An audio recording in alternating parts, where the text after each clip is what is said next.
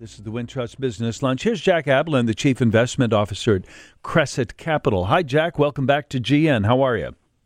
Great. Thanks, John. Thanks for the invitation. Well, I said that you're going to talk to us about the broadening of the market and how maybe the Magnificent Seven don't necessarily lead the way, but I hope that's because other stocks are doing better and not that these high priced tech stocks are actually going to do worse this year.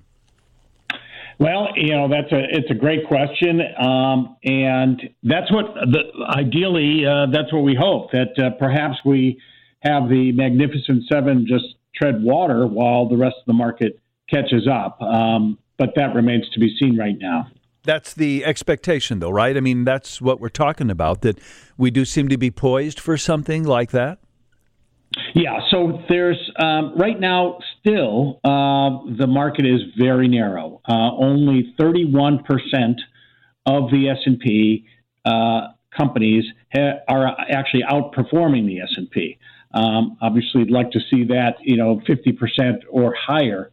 Um, the other remarkable stat, John, is that half of the S and P 500, so 250 stocks in the S and P, are still trading uh, below 20% from their all time highs, even though the market itself, the index itself, is making new highs. Uh, so we still have wow. uh, half the market well below. I mean, we'll call it bear territory. Um, so that's really how narrow the market is. And as long as uh, the, the Federal Reserve keeps rates high uh, and keeps access to financing, essentially um, limited because of the high rates and also banks less willing to lend, that does tend to advantage the largest stocks in the market, which typically have unfettered access to capital regardless of the environment. I want to get my head around that one statistic you just threw out there. You said 50% or more of the market is 20% or more below its all time high? And 50% of the market is more than 20% below its all-time high. That's a bear now. in the closet. I mean, that's that's. Uh, should I worry about that? That seems to be worrisome. Well, it, it is um, for um, you know for for those of us who are you know perhaps investing in individual stocks. Uh, but if you're investing in the S and P 500, which is cap weighted, that means the largest stocks have the largest weights. Um, you know, you're, we're hitting all time highs. So I think it it tends to reinforce this notion that you know what, just own the index, just own the the, the a passive strategy uh, that yeah. that tends to weight the largest companies more. Lower interest rates would help the rest of the market, right? Rest of the S and P.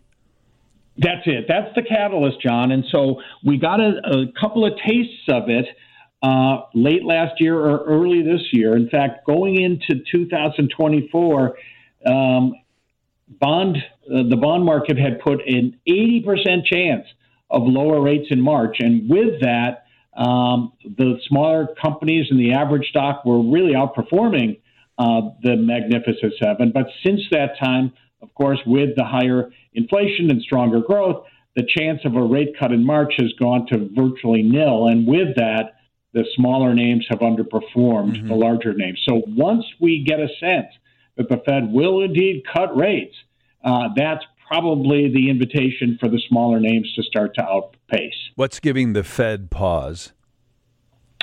It's it's really uh, the the resilience of the economy and the strength in pricing, and so they believe one that perhaps their um, you know their job on inflation isn't quite done yet, and two, even if they keep rates high, perhaps higher than they would have originally thought, the economy is strong enough to sustain it uh, without falling into recession.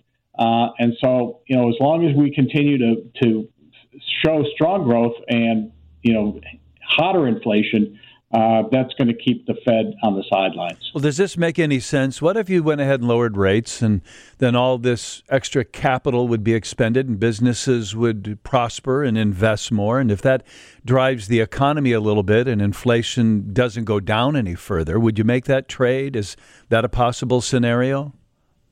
It's possible, um, but we also know the Fed has articulated their two percent target. They want uh, inflation at two. Doesn't mean it has to flatline at two. It just needs to kind of uh, waver around 2%. And right now, year over year inflation's at 3, 3.1. Um, so perhaps they just want a little more evidence that uh, trends are moving in that direction. Jack Ablin is the Chief Investment Officer at Cresset Capital. Click on cressetcapital.com. Very interesting, Jack. Thank you, sir. Thank you. Speaking of the uh, stock markets and what's leading the charge, and the tech sector does well, of course. How about NVIDIA? Bree Fowler is here, senior writer at CNET.com, to talk to us a little bit about that and a few other topics. Bree, welcome back and tell me about NVIDIA today. Hey, thanks for having me. Um, the tech industry has been kind of taking a beating lately with, you know, some of their with layoffs and you know struggles and things like that. But Nvidia they posted a monster quarter, uh, announcing the results yesterday. Um, their profit and their revenue beat analyst expectations. In fact, their revenue actually more than tripled from a year ago. So we're looking at what was it, twenty two billion? Yeah.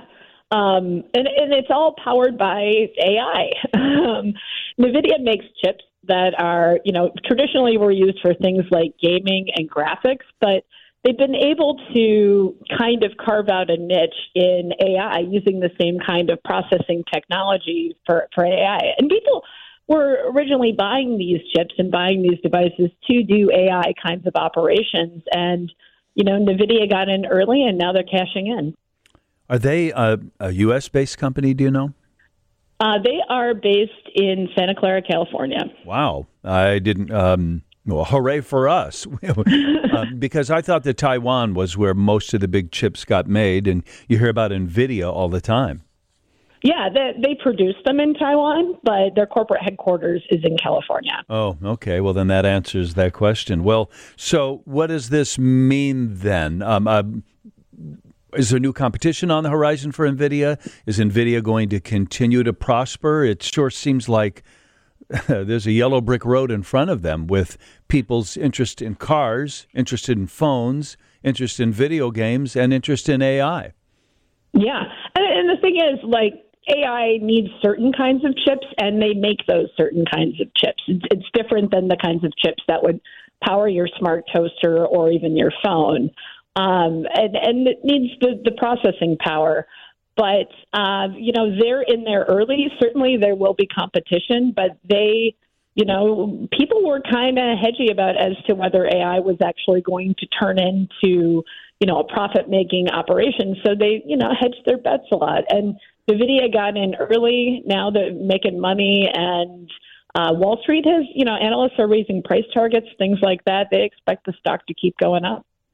Some of us are wearing smartwatches or rings or devices that help us monitor our blood sugar. What's the news about that? Well, the FDA has issued a warning for some of these smartwatches and rings that claim that they measure blood sugar levels uh, for medical purposes. Uh, but these devices have not been approved by the FDA or other regulators in the United States. So, you know, considering that the consequences of getting your blood sugar wrong for someone with diabetes are, you know, people could die in theory. Um, it, they're saying, you know, you you really shouldn't be using these types of things for that kind of use right now. Not until the the tech is ready for prime time. Well, it's not going to harm you per se, but a false positive might be a bad measure. Then, right? Is that that's? Well, it? I mean, yeah, I mean, these aren't, it, the, the technology is not quite there yet. You don't want people taking insulin when they shouldn't, and you don't want people not taking insulin when they need it. Um, blood sugar levels fluctuate. You know, people could pass out. You, you don't want uh, levels spiking or dropping. Uh, and the thing is, if people are trusting these devices to, you know, decide when they're going to take what they need, it, it's that's really dangerous. What's the news on cyber attacks? Joe Biden has signed an executive order. What's this about? Well, for the last couple of years, the federal government and industry has gotten increasingly worried about industrial control systems, basically these kinds of softer targets that you don't necessarily think about. Um, today, the executive order signed this week deals with the nation's ports. Um, so much trade comes in and out of our ports. You know, you're talking about 31 million people uh, working, 5.4 trillion to the economy every year. If the ports go down, that is a huge economic uh, catastrophe waiting to happen. So basically, what this does is it sets best practices and standard safety kinds of regulations for cybersecurity just to make sure that these ports are protected. Hmm. We have in the Chicago area a phone outage, and I'm not exactly sure what the source of that is. And then we have a hospital in the Chicago area that may have been the object of some sort of ransomware. Um, that's that's a going concern of ours here in the Chicago area today. Yeah, pretty much everywhere. Hospitals and schools and municipalities are all targets for ransomware because they don't have the kind of cyber defenses that you know something uh, in, in bigger industries would. Uh, hospitals, a lot of hospitals are using outdated technology. They're using tech that can't be patched, uh, proprietary systems, things like that. And those can be ransomed. And, you know, hospitals can access their their patient systems, their devices. It's it's a disaster. And, you know, people worry that, that people could die. Um, if if doctors and nurses can't get the information that they need. Yeah. Uh, as far as the, the phone outage, I've been tracking that. The AT and T issues uh, that started early this morning. Kind of thought it would blow over, but it looks like they're still trying to restore service. Uh, the thing with telecom is that systems can go down for any number of reasons. But from what I'm seeing, you know, the feds might be investigating as to whether this is a cyber attack as well. One last thing about ransomware. Is it understood what the best strategy is? Either quietly pay the ransom in Bitcoin or whatever they want and maybe get your system back up and running, or should you fight it somehow? But then maybe you don't get your system back. What's the strategy? You know, it's um, different companies have different philosophies. The government has the same kind of uh, take that they do with with terrorists who kidnap people. Do not negotiate with terrorists. Do not pay them. Uh, there's no guarantee that you will get your system yeah, back. There's right. no guarantee you're going to get your data. That you know, it's it's not like this comes with a warranty or a money back guarantee if you do. Um, and the thing is, too, you still have to go through your system and root out the problems, make sure that they're not exfiltrating data it is a huge, huge issue. I mean, we saw that with Colonial Pipeline a few years ago when they were ransomed. Yeah. They paid. Uh, there was a pork producer that went down too, and then prices went up. And we had runs on gas pumps, we had runs at the grocery store, all because of perceived shortages. And these are exactly the kind of kind of soft targets that uh, cyber criminal gangs uh, that are in it for the money, as well as nation state actors, you know, countries that just want to cause problems here, are going to go after. Bree Fowler writes for CNET. She's a senior writer there, cnet.com. Always nice to talk to you. Thank you, Bree.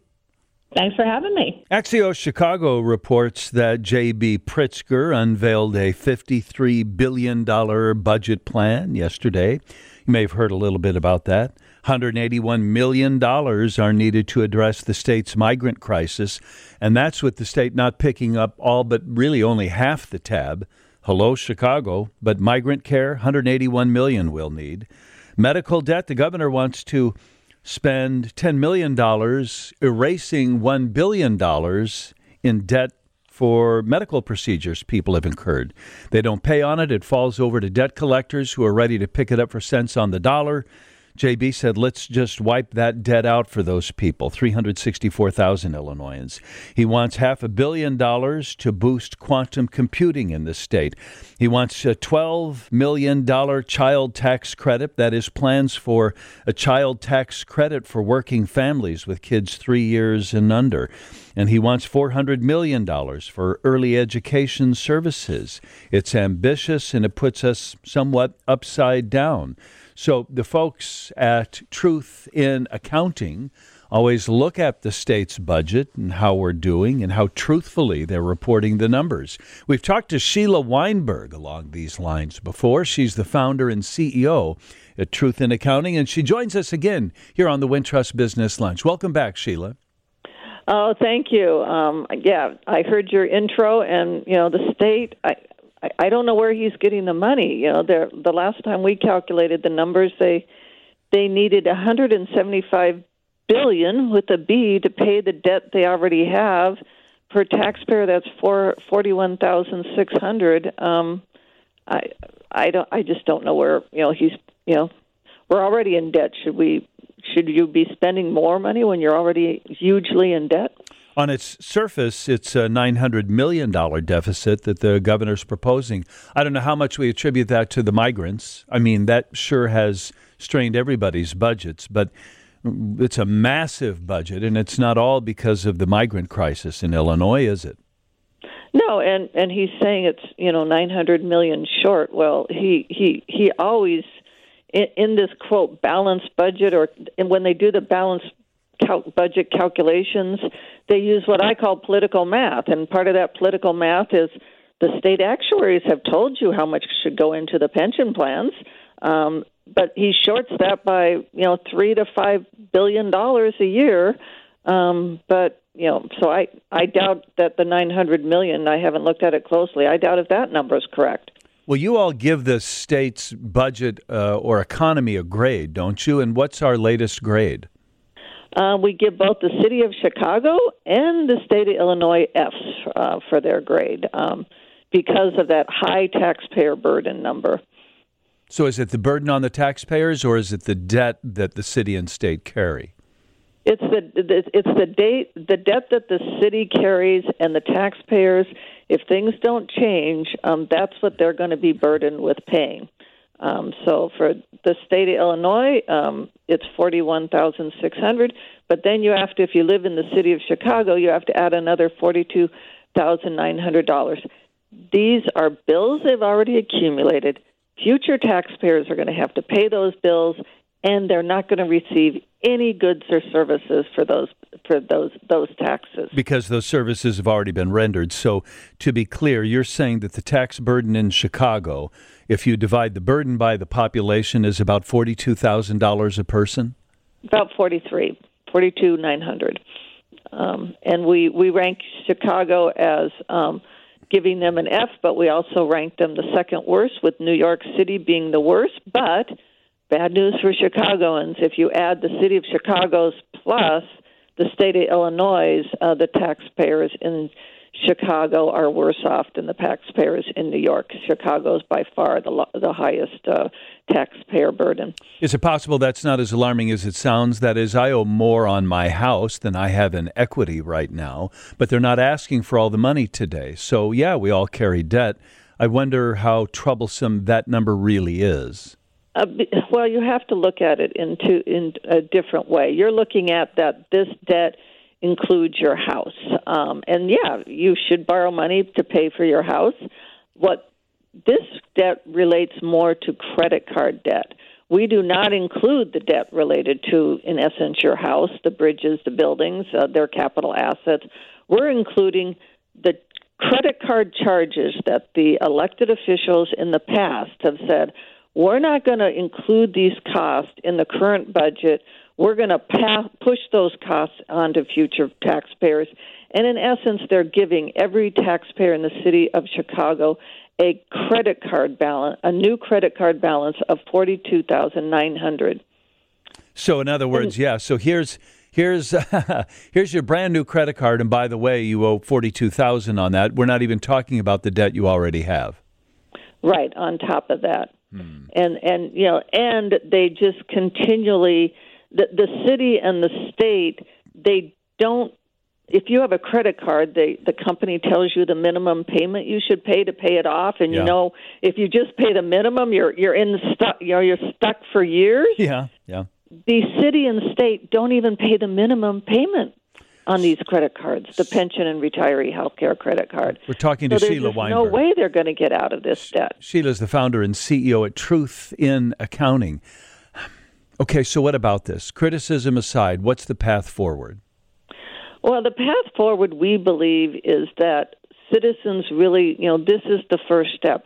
Citizens need to know the truth. You know, don't come out and tell us that you only have a 900 billion million dollar deficit when you actually have probably a 7 billion dollar deficit. Don't tell us in the city budget that the budget is balanced uh, when it's not. Don't tell us the state budget's balanced. Let's go ahead and be truthful with the taxpayers. Yeah, the numbers are bad, but but the governor is proposing all this additional spending. Would people be advocating for that spending if they knew how much financial trouble we're in? So the new mayor has a raft of. Um new tax ideas. Some are reductions for some people, some are increases for others. Uh, do you have any sort of general thoughts about the best strategies to raise more revenue? No, we always say at Truth in Accounting that you know we we don't get into quote that you know detailed political mess, um, but they do have a long term short cash cash shortfall, and the only way to fix that is to bring in more revenue or to spend less. And these budgets, you know, he's for, you know, I guess it's fortunate he's proposing additional taxes, um, but though that's not even close to what the gov- the city needs to cut in order to to truly balance its budget. You know, I'm looking at what we started with. Uh, I, I'm a human being, and I have such. I feel so bad for these other human beings that are here from Venezuela and China that uh, I I want us to spend for their care.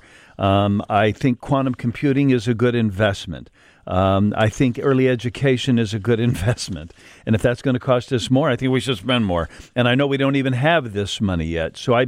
I don't. I, so maybe I got to raise taxes now. But if I raise taxes too much, then I'll cut off my nose and spite my face. Then I'll actually get less revenue because businesses won't come here. So I want you to come up with a plan, Sheila.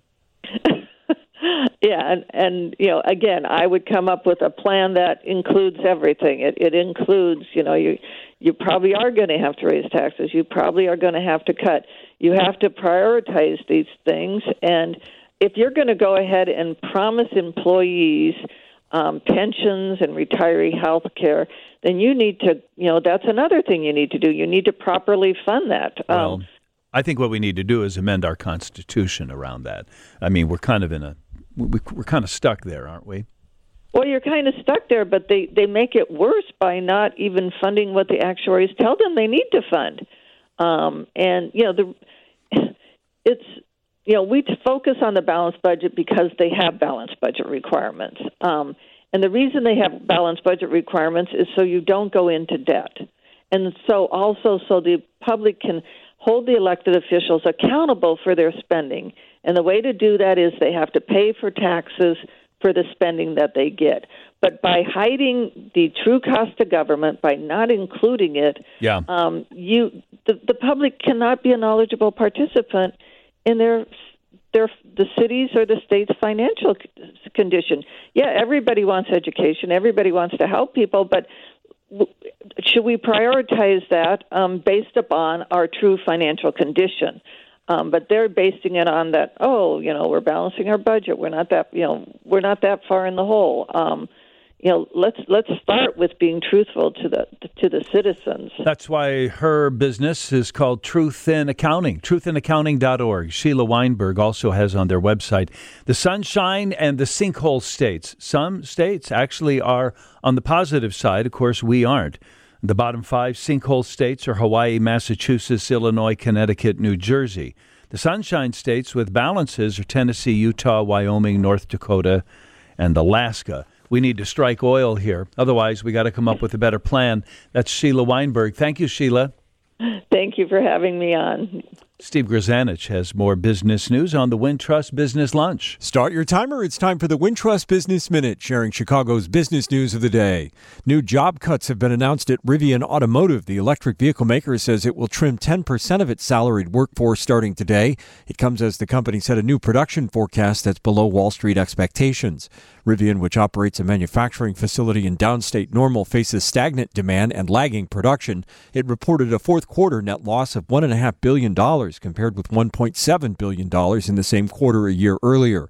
Rivian says production will not increase significantly this year. It expects to produce 57,000 vehicles, which is short of an initial forecast of 81,000 vehicles. Chicago based United Airlines has opened its new flight training center in Denver today. The 150,000 square foot facility will help the airline train 240 more pilots. It includes 12 new flight simulators. United's operation in Denver is said to be the largest facility of its kind in the world. With the addition of this new building, in all, there's 700,000 square feet of training space and 46 state of the art full motion flight simulators. I'm Steve Grzanich, and that's your Wintrust Business Minute. Here's Steve Alexander. Yeah, thank you. And have you noticed how Pop Tarts are sure having a moment? They had a college football game, and now Chicago's very own Museum of Ice Cream is featuring Pop Tart ice cream. I call it the Pop Tart reimagined. And for Black History Month only at the Museum of Ice Cream, Ida Nelson partnered with Kellanova, the spinoff from Kellogg, to create three versions of Pop Tart ice cream.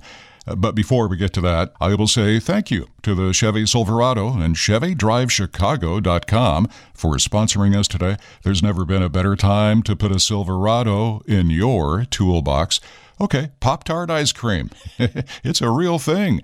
Uh, let's go back a few years, though, when the lockdown came and Ida Nelson decided to order an ice cream maker. Just for us to have some fun activities at home. But then I got laid off May 4th. So when I was asked, like, what are you going to do? I said, uh, I guess I'm going to learn how to make ice cream. And she did. And people were clamoring for her ice cream. Put it out on Facebook. Hey, I'm making homemade ice cream and I'm going to start delivering it. Who would be interested? And she's been pretty much sold out ever since sense. Then the Museum of Ice Cream came calling. Looking to partner with a diverse community, and so they reached out to me. Then Kellanova asked her to come up with some ice cream for the museum made with some of its snacks. Using things like the graham crackers. Uh, they wanted me to use Cheez Its. Oh, that sounds awful. Oh, no. Actually, it's pretty delicious. I made a chocolate Cheez Its ice cream. Well, okay. The Pop Tart ice cream sounds uh, pretty good. Just chopped up some Pop Tarts and folded it into my strawberry ice cream. Featuring fresh strawberries? Yes. And there's another one made with frosted confetti cupcake Pop Tarts. Tap into your inner child. Available this month only at the Museum of Ice Cream. Other than that, you can find Ida's Artisan Ice Cream and Treats online at idasartisan.com. And there's a brick and mortar coming. Right, in the North Lawndale community coming this summer. But Ida is clear that she's using ice cream as a vehicle to make things better in her community and show young people other options in life through a mentorship program. Some job skills, some life skills, and learn how to make ice cream while working with me as well. Ida Nelson. You can find her ice cream at the Museum of Ice Cream in the Tribune Tower. Hey, that's where we used to work. On the food calendar, it's National Chili Day.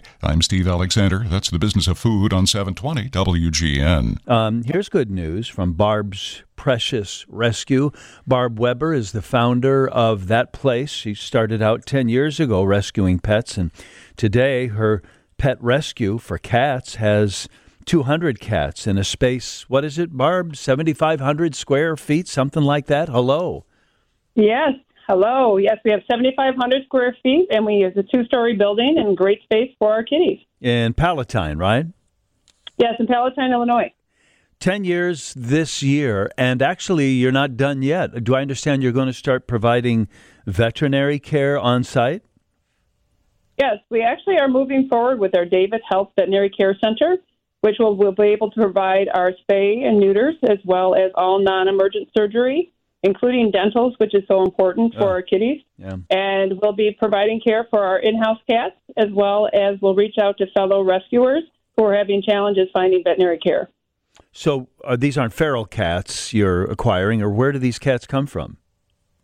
Oh, actually, some actually were ferals that were injured. Some are, are dropped off at our doors, but for the most part, it is individuals who are finding kittens, or we've had a couple pregnant moms that are outside, have been left outside by others, or we do take it relinquishments when appropriate from families who have um, no longer can care for their kids. Do you do dogs as well, or is it just cats? Well, we actually are doing just cats now. We have renovated the space for the dogs. That's complete, and we're going to begin accepting dogs within about nine months to a year.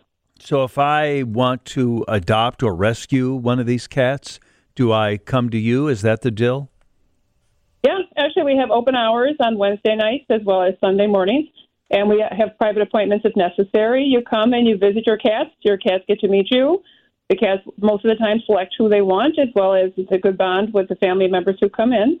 And then there's a short process of our veterinarian to clear the kitties before they go home, and then they get to join their future family. Hmm. How are you funded, Barb? 100% uh, volunteer as well as donations.